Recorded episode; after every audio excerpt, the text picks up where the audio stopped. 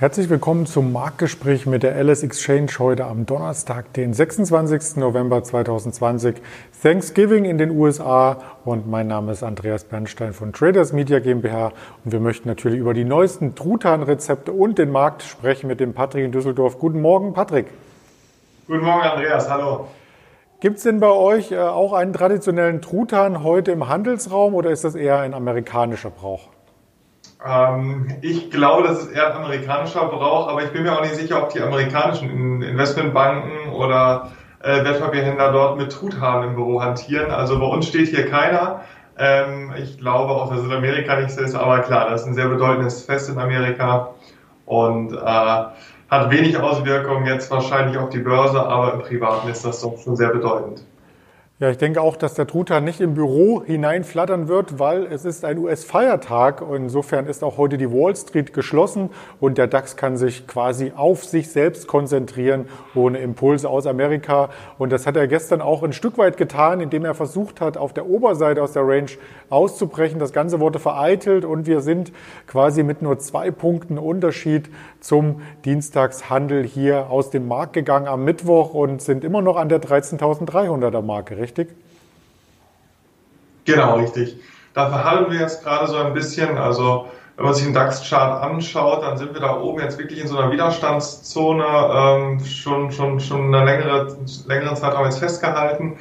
Und äh, wir haben auch gemerkt, dass es in den letzten Tagen eben äh, geringere Schwankungsbreiten im DAX gab. Also jetzt seit die erste Meldung zum Impfstoff kam äh, und es dann das eine Kursfeuerwerk gab, ähm, merken wir jetzt, dass die Volatilität so ein bisschen aus dem Markt rausgeht und äh, wir jetzt, wie du schon an, äh, richtig angesprochen hattest, mit dem Widerstand kämpfen bei 13.400 äh, Punkten etwa.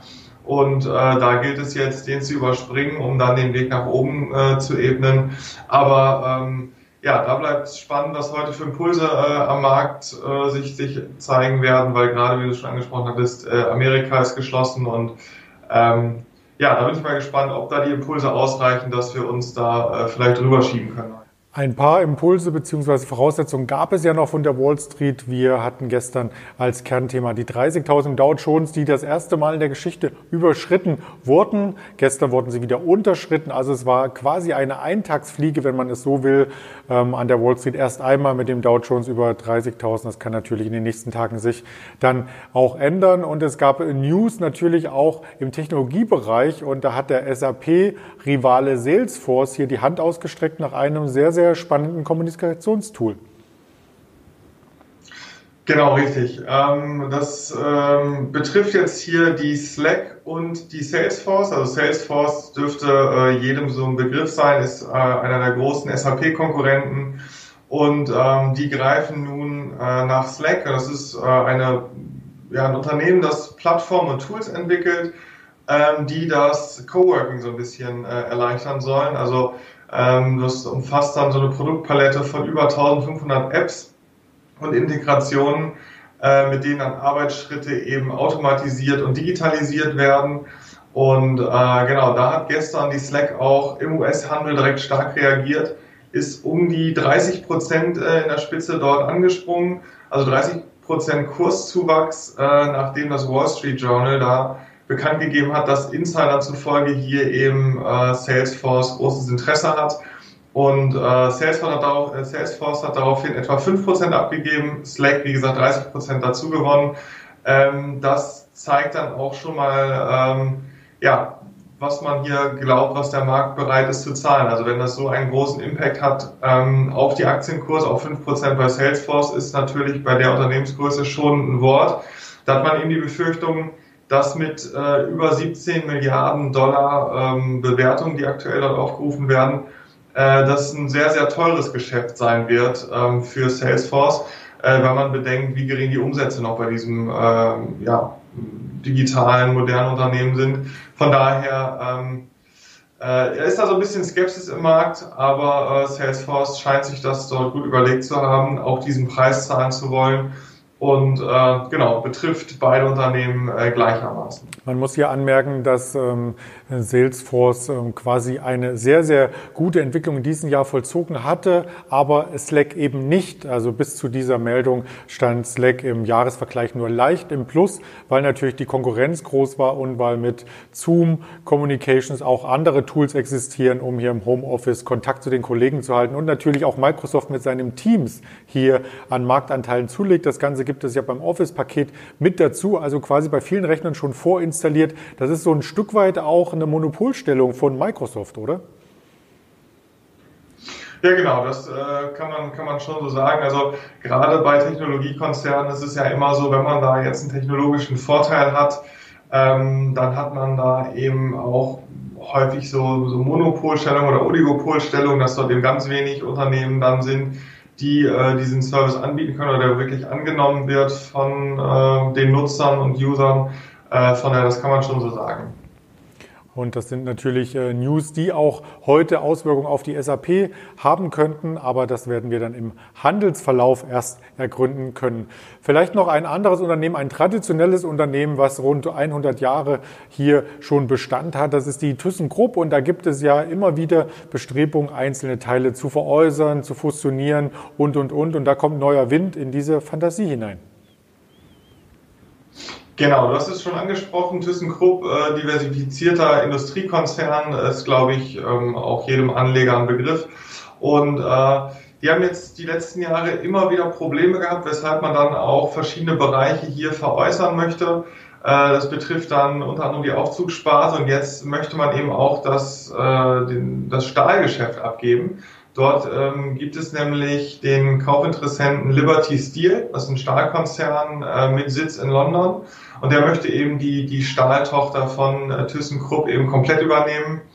Und äh, ja, dort äh, hat man jetzt erfahren, dass die äh, Due Diligence äh, im Dezember starten könnte. Und äh, das einzige Problem wird hier noch gesehen, dass die IG Metall sich dort eben querstellt. Ähm, das ist so eigentlich der, der kritischste Punkt, denn auch die EU-Kommission hat sich jetzt äh, geäußert, beziehungsweise scheint so durch, dass es dort eben weniger Widerstand geben wird äh, von der EU-Kommission äh, als gedacht. Das war ja damals das Problem ähm, bei ThyssenKrupp und äh, Tata Steel.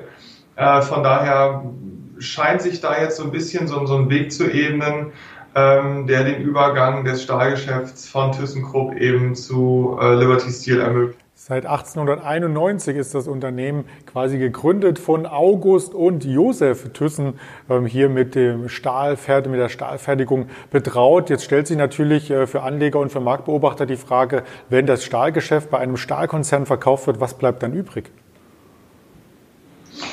Ja, also ThyssenKrupp ist ja, wie, ich, wie ich, gerade schon gesagt habe, ein sehr diversifizierter Industriekonzern. Also man hat dort noch die verschiedenen Bereiche, Material Services zum Beispiel, oder Industrial Solutions. Also dort gibt es noch einige Felder, ähm, auf denen man dann aktiv ist, aber äh, ist natürlich ein sehr großer und, und äh, sehr, sehr wichtiger Bereich, der da eben auch abgegeben wird. Dazu muss man allerdings sagen, dass das auch in den letzten Jahren ein Verlustgeschäft war. Ähm, von daher ähm, könnte ich mir vorstellen, dass man dann auch ganz froh ist, hier diese Sorgen eben äh, weniger zu haben und sich dann auf die anderen Sachen äh, zu spezialisieren, die dann hier eben äh, noch übrig bleiben. Das stimmt natürlich und das hilft dann, wenn man so natürlich darüber nachdenkt, auch dem Aktienkurs. Der ist heute Morgen leicht im Plus. Gestern hat er auf die Meldung schon reagiert. Wie sieht denn das Ganze hier äh, vorbörslich aus und glaubst du, hier kann wieder ein Revival Einzug halten? Also wir sind jetzt äh, bei etwa 5,93 Euro gewesen, gerade als ich aus dem Handelssaal rausgegangen bin. Und äh, das heißt also, wir haben etwa schon 80 Prozent seit dem Jahrestief, äh, seit der Hochphase der Corona-Pandemie, als wir die ganzen Tiefstände hatten, zugelegt. Also 80 Prozent höher als zum Jahrestief. Ähm, da ist jetzt schon dann wieder ein bisschen Fantasie drin. Ähm, ist natürlich auch alles sehr ausgeschlachtet gewesen. Aber gerade wenn man jetzt hier sich eben äh, von, von Altlasten trennen kann und da vielleicht sogar noch einen ganz passablen Preis kassiert, ähm, dann kann das schon positiv gesehen werden. Äh, und äh, das ist aber immer mit Umstrukturierung ähm, schwierig, dort jetzt eine faire Bewertung zu finden. Denn wenn hier der Turnaround gelingt und äh, man schafft es wieder ähm, zu wirtschaftlicher Stärke zurückzukehren, dann kann man natürlich auch wieder in andere Gefilde kommen. Auf der anderen Seite ist so eine Umstrukturierung eben auch immer eine große Gefahr, äh, ob das dann letztlich wirklich so gelingt oder ob am Ende man eben viele Sachen veräußert und der, der Industriekonzern, der am Ende übrig bleibt, vielleicht ähm, so zusammengeschrumpft ist, dass dort gar nicht mehr die Möglichkeit besteht, zur alten Marktkapitalisierung zu kommen. Also das ähm, ist immer eine spannende Sache bei diesen Umstrukturierungen und äh, Turnaround-Kandidaten.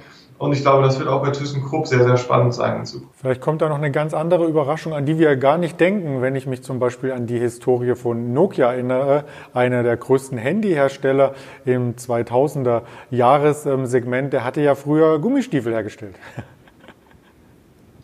Ja, also äh, ich weiß nicht, ob jetzt äh, ThyssenKrupp dort demnächst auf Gummistiefel umsteigen wird, aber ähm, ich kann mir auch vorstellen, dass es da äh, nochmal eine Neuausrichtung gibt, gerade wenn das große Stahlgeschäft weg ist.